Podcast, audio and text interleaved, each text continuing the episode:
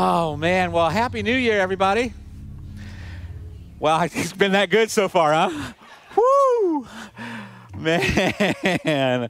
Well, my name is Brad. I'm the lead pastor and one of the teaching pastors here. And um, yeah, this is honestly the first Sunday of, of the year because last week we canceled because of weather and things. And um, so here's the great news about that that means that you have perfect attendance this year. So give it up for yourself.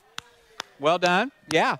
Yeah, uh, uh, Barb and, and, and Kim will be handing out gold stars at the end. It's probably the last one you'll get. So, just kidding. Anyway, man, uh, we're excited about starting this brand new year. And, and uh, you know, this year's been kind of weird already starting because Christmas fell at an odd time for church and things like that. And so the last two weeks, we've just been talking about habits.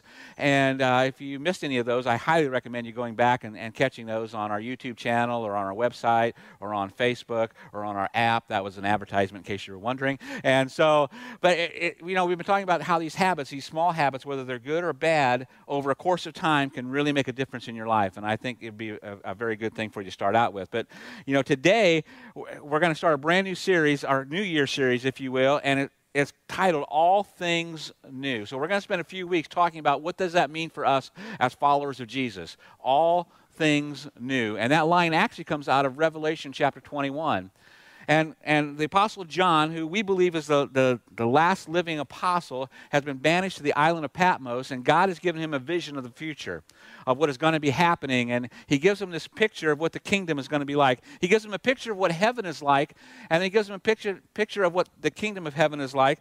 And, and also just, you know, all the things that's going to be happening. And so he talks, starts talking about, about that verse 20 or chapter 21 verse number 4 here's what he starts saying. He says he will wipe every tear from their eyes and death shall be no more.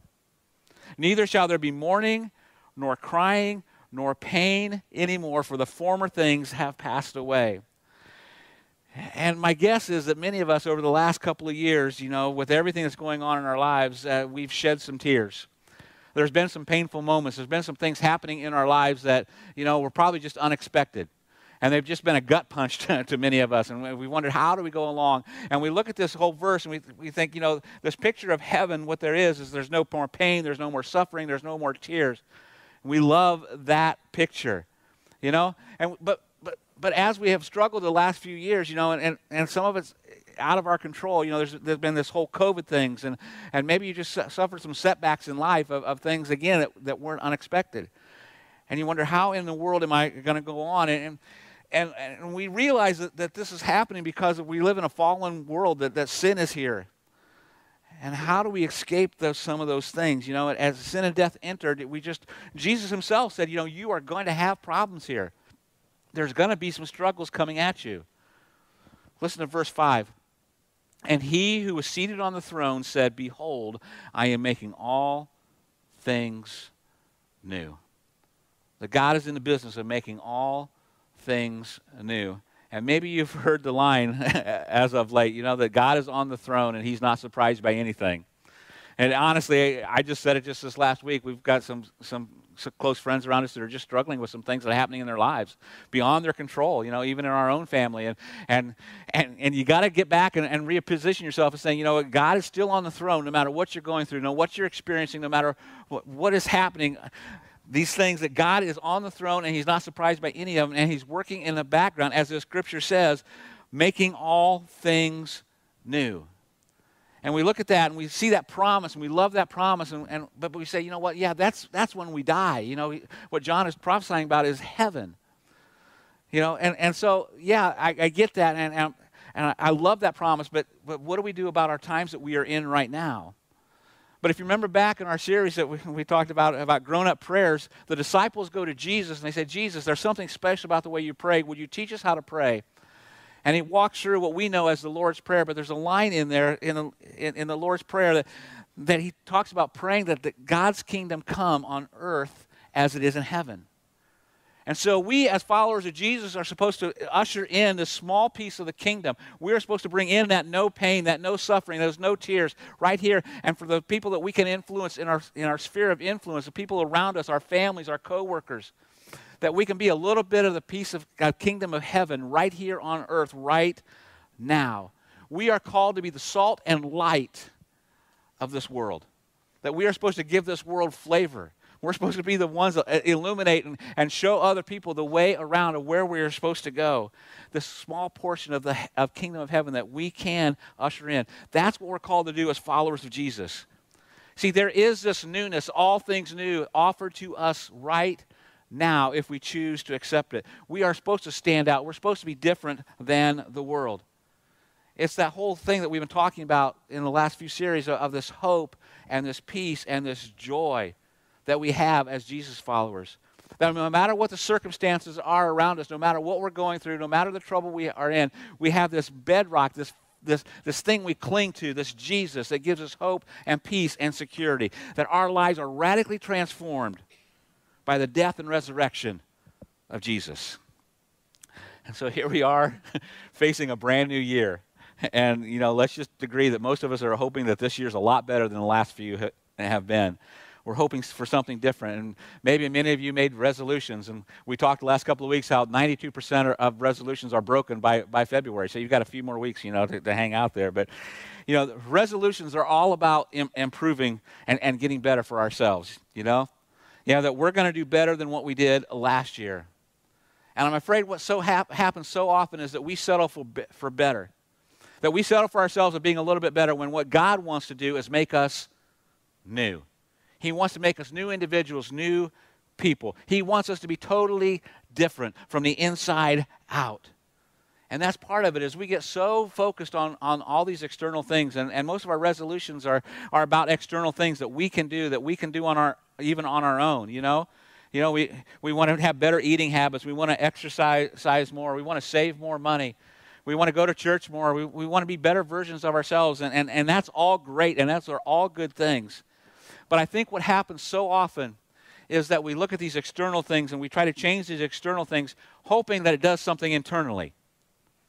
That we do these things thinking that we're going to have a better life, I'm going to have a better career, or, or whatever it is, so that, that we are happier on the inside, that we have, have more peace, you know, if I can just have more money, if I can have a better job, if I can live in a better place, that then I'm going to be happy. And we hope that all these external things actually change something internally.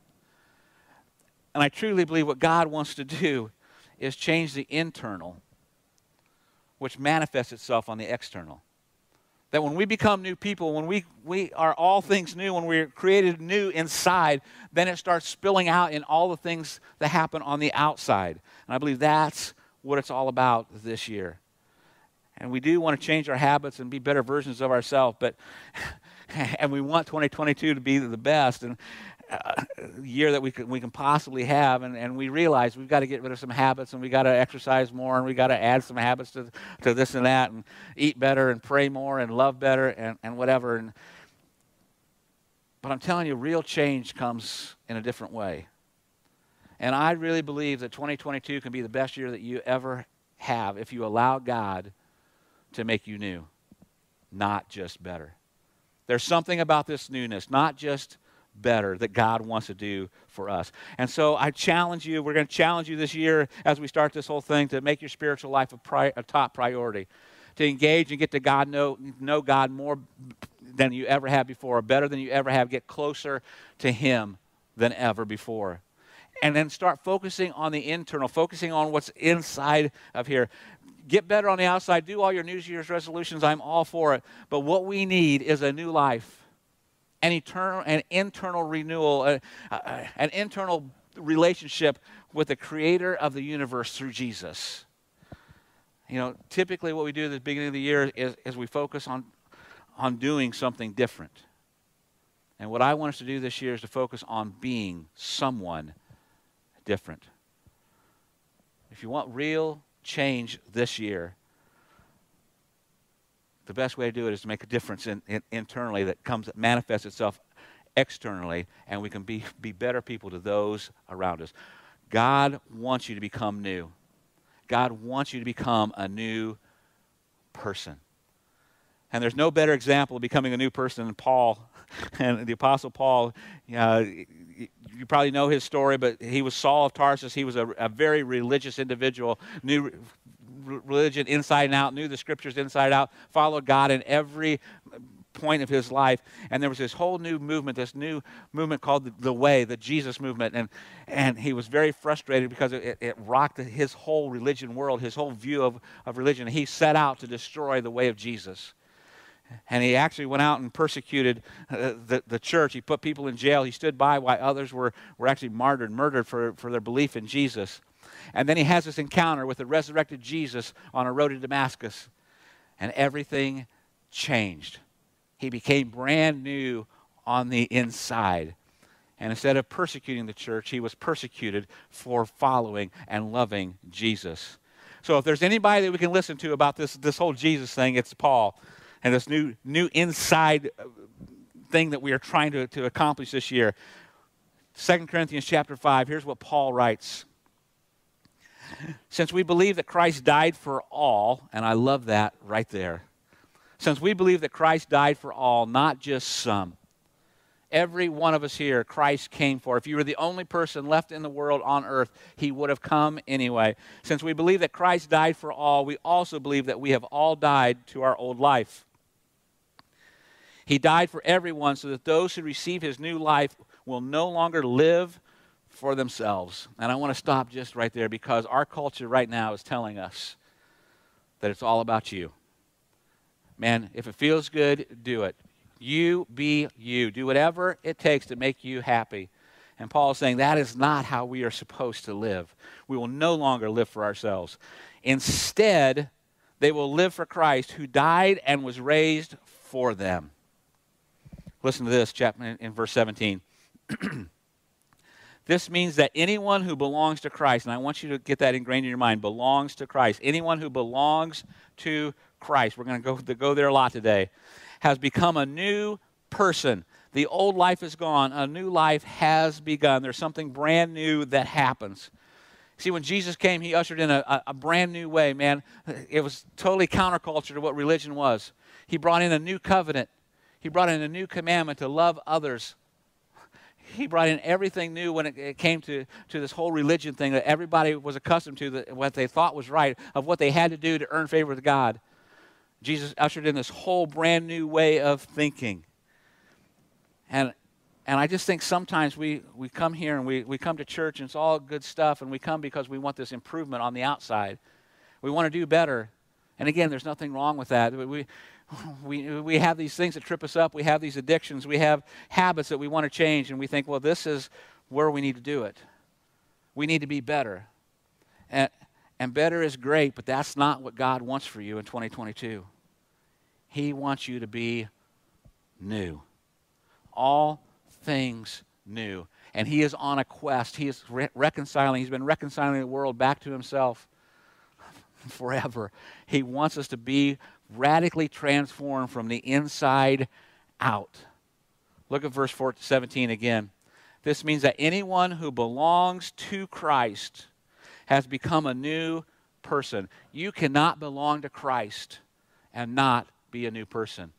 There's something fundamentally transformed on the inside of you when you give yourself to Christ, when you trust in Him. And so I did. A, I searched this last week as I was studying uh, that that phrase because it was just fascinating to me. Belong to Christ, and there's all kinds of places in the New Testament that talks about belonging to Christ. And when I did the research, you can belong to one of two things. You can either belong to Jesus or you can belong to the world. Or you can belong to God or belong to the devil. That's the two choices that comes up when you belong to something in the New Testament. And we all belong to one of those things. And it's our choice of what we belong to. And there's something unique about belonging to Jesus. And there's so much we get when you belong to Jesus. And belonging to Jesus just basically means that you trust in Him, that you've put your faith in what He has done on the cross, He's taken your sin, your wrongdoings, and paid the price that you should have paid for them. And by us trusting and having faith in, in that, not our own works, we then belong to Christ. Paul again, listen to this in Ephesians chapter 1, verse 3. All praise to God, the Father of our Lord Jesus Christ, who has blessed us with every spiritual blessing in the heavenly realms because we are united with Christ even before he made the world, God loved us and chose us in Christ to be holy and without fault in his eyes. The words here, every spiritual blessing, if we belong to Christ, that's what we have. He loved us. He chose us for relationship. Before you did anything, He chose you. There was nothing you did. You didn't have to achieve a certain level for Him to love you.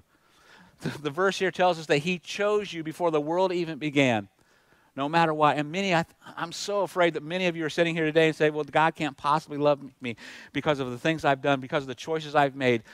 It doesn't matter. He chose you before the world. And there's something about being chosen that just really spoke to me because I remember at, at, times that I just didn't feel very chosen, you know? I don't know about you, but when I grew up uh, in, in school at Austin Elementary, way back forever ago, there was this great big brick wall out by the playground. Mm-hmm you know? And we would go out to play basketball or football or dodgeball or whatever it was, and everybody would line up against this big brick wall, and two people, the studs of, of gym class, you know, would pick out the teams. Guess who was never chosen very often?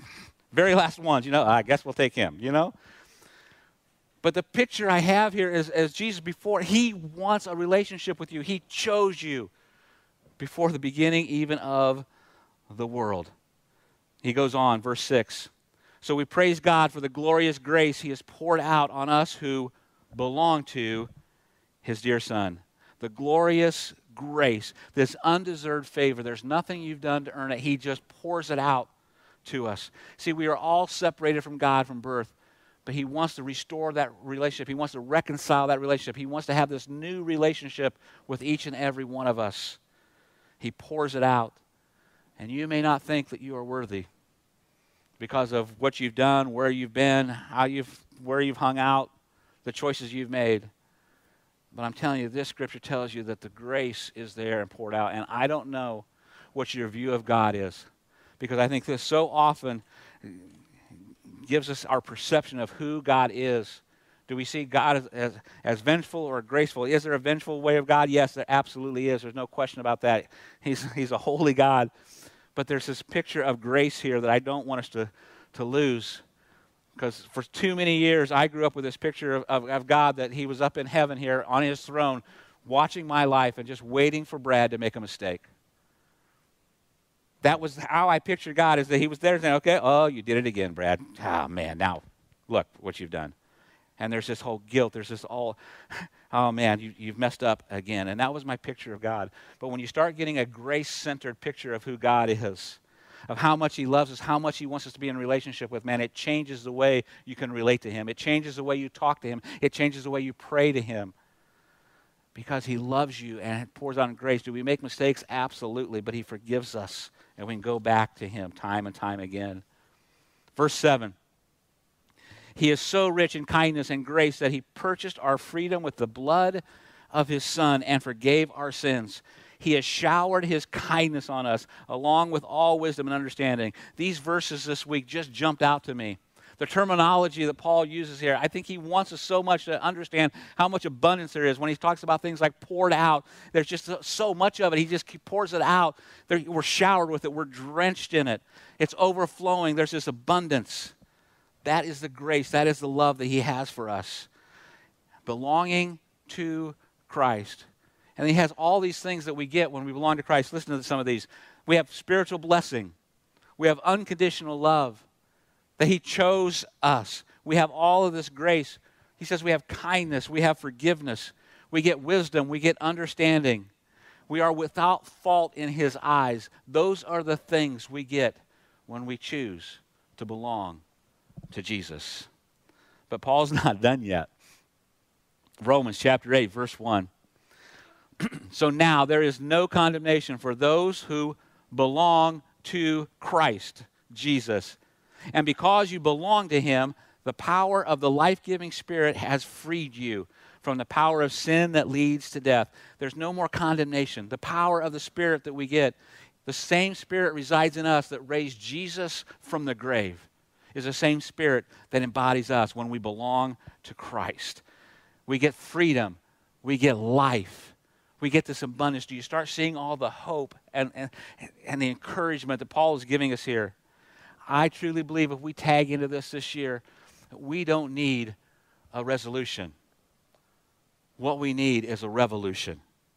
that God would do something so deep inside of us that it would change us from the internal to the external.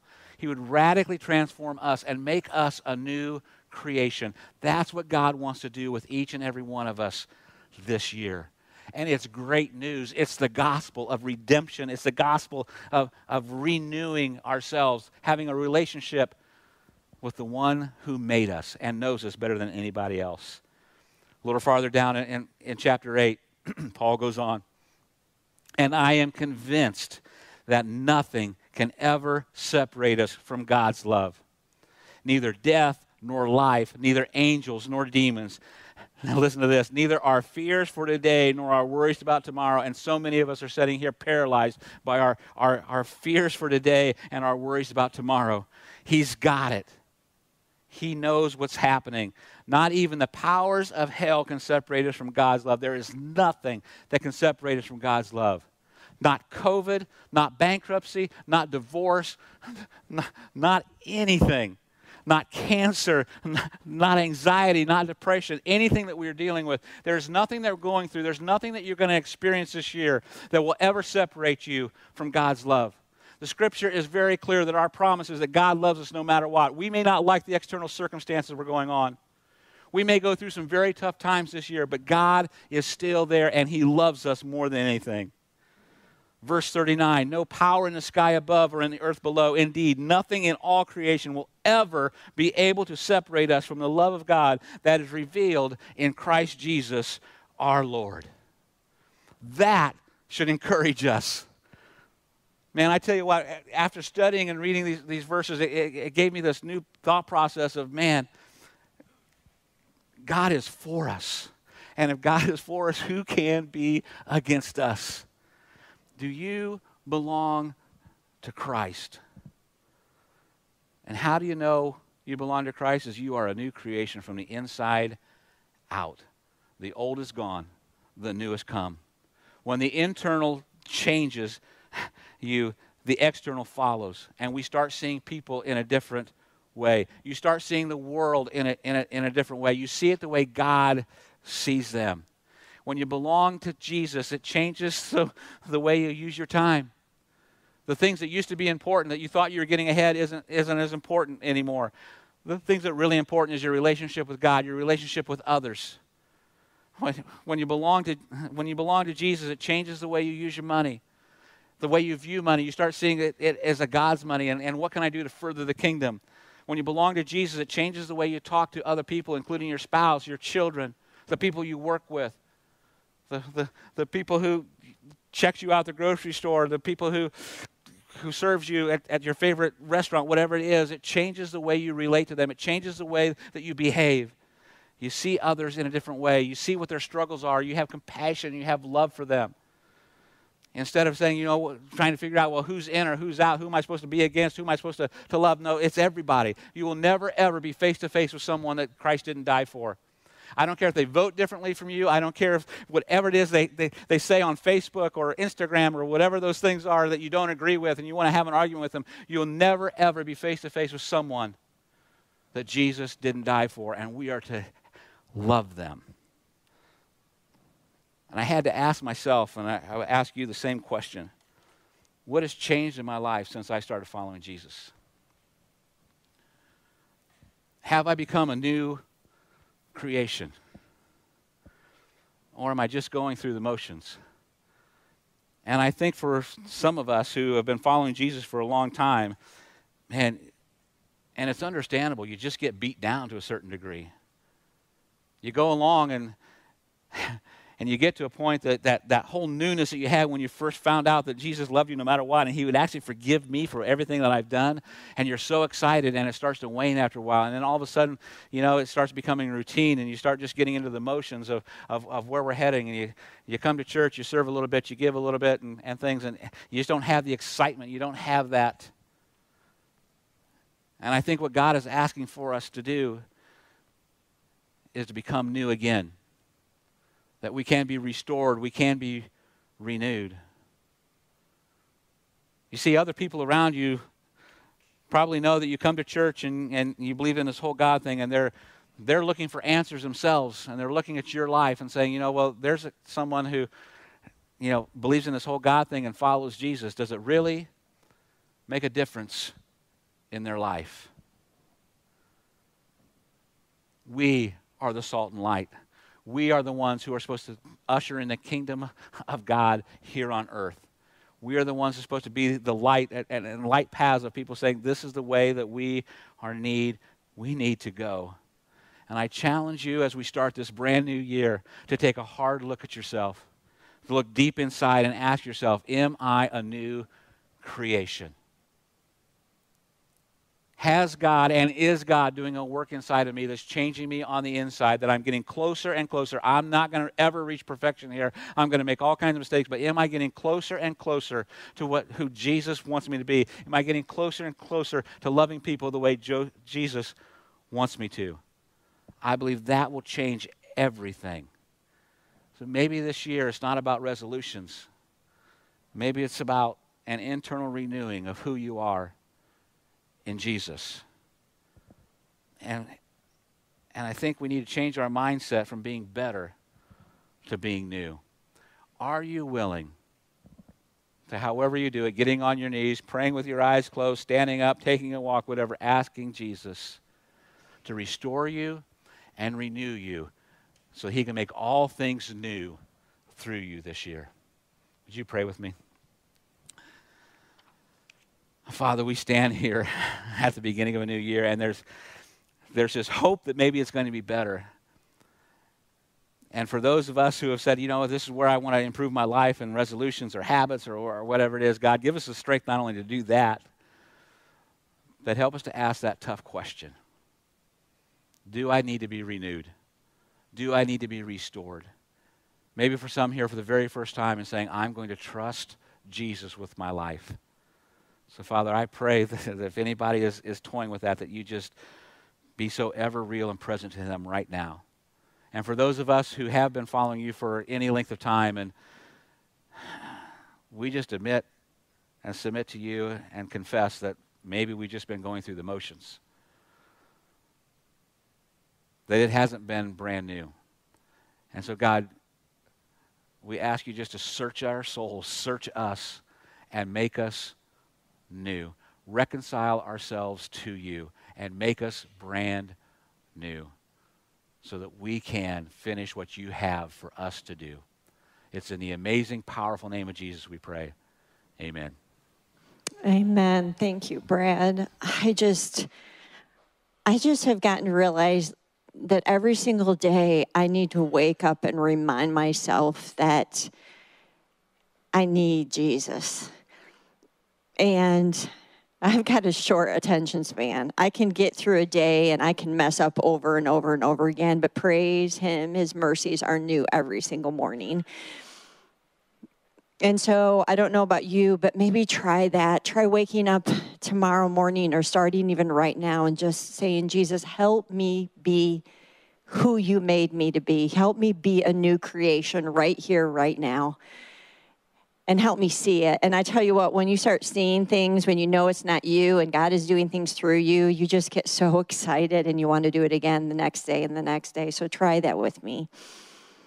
If you're new today, we want to meet you. So come back and meet um, Brad and I um, in the back. There's a box we have to give you. And make sure you come back next week um, as we continue our series talking about all things new. Take care and have a good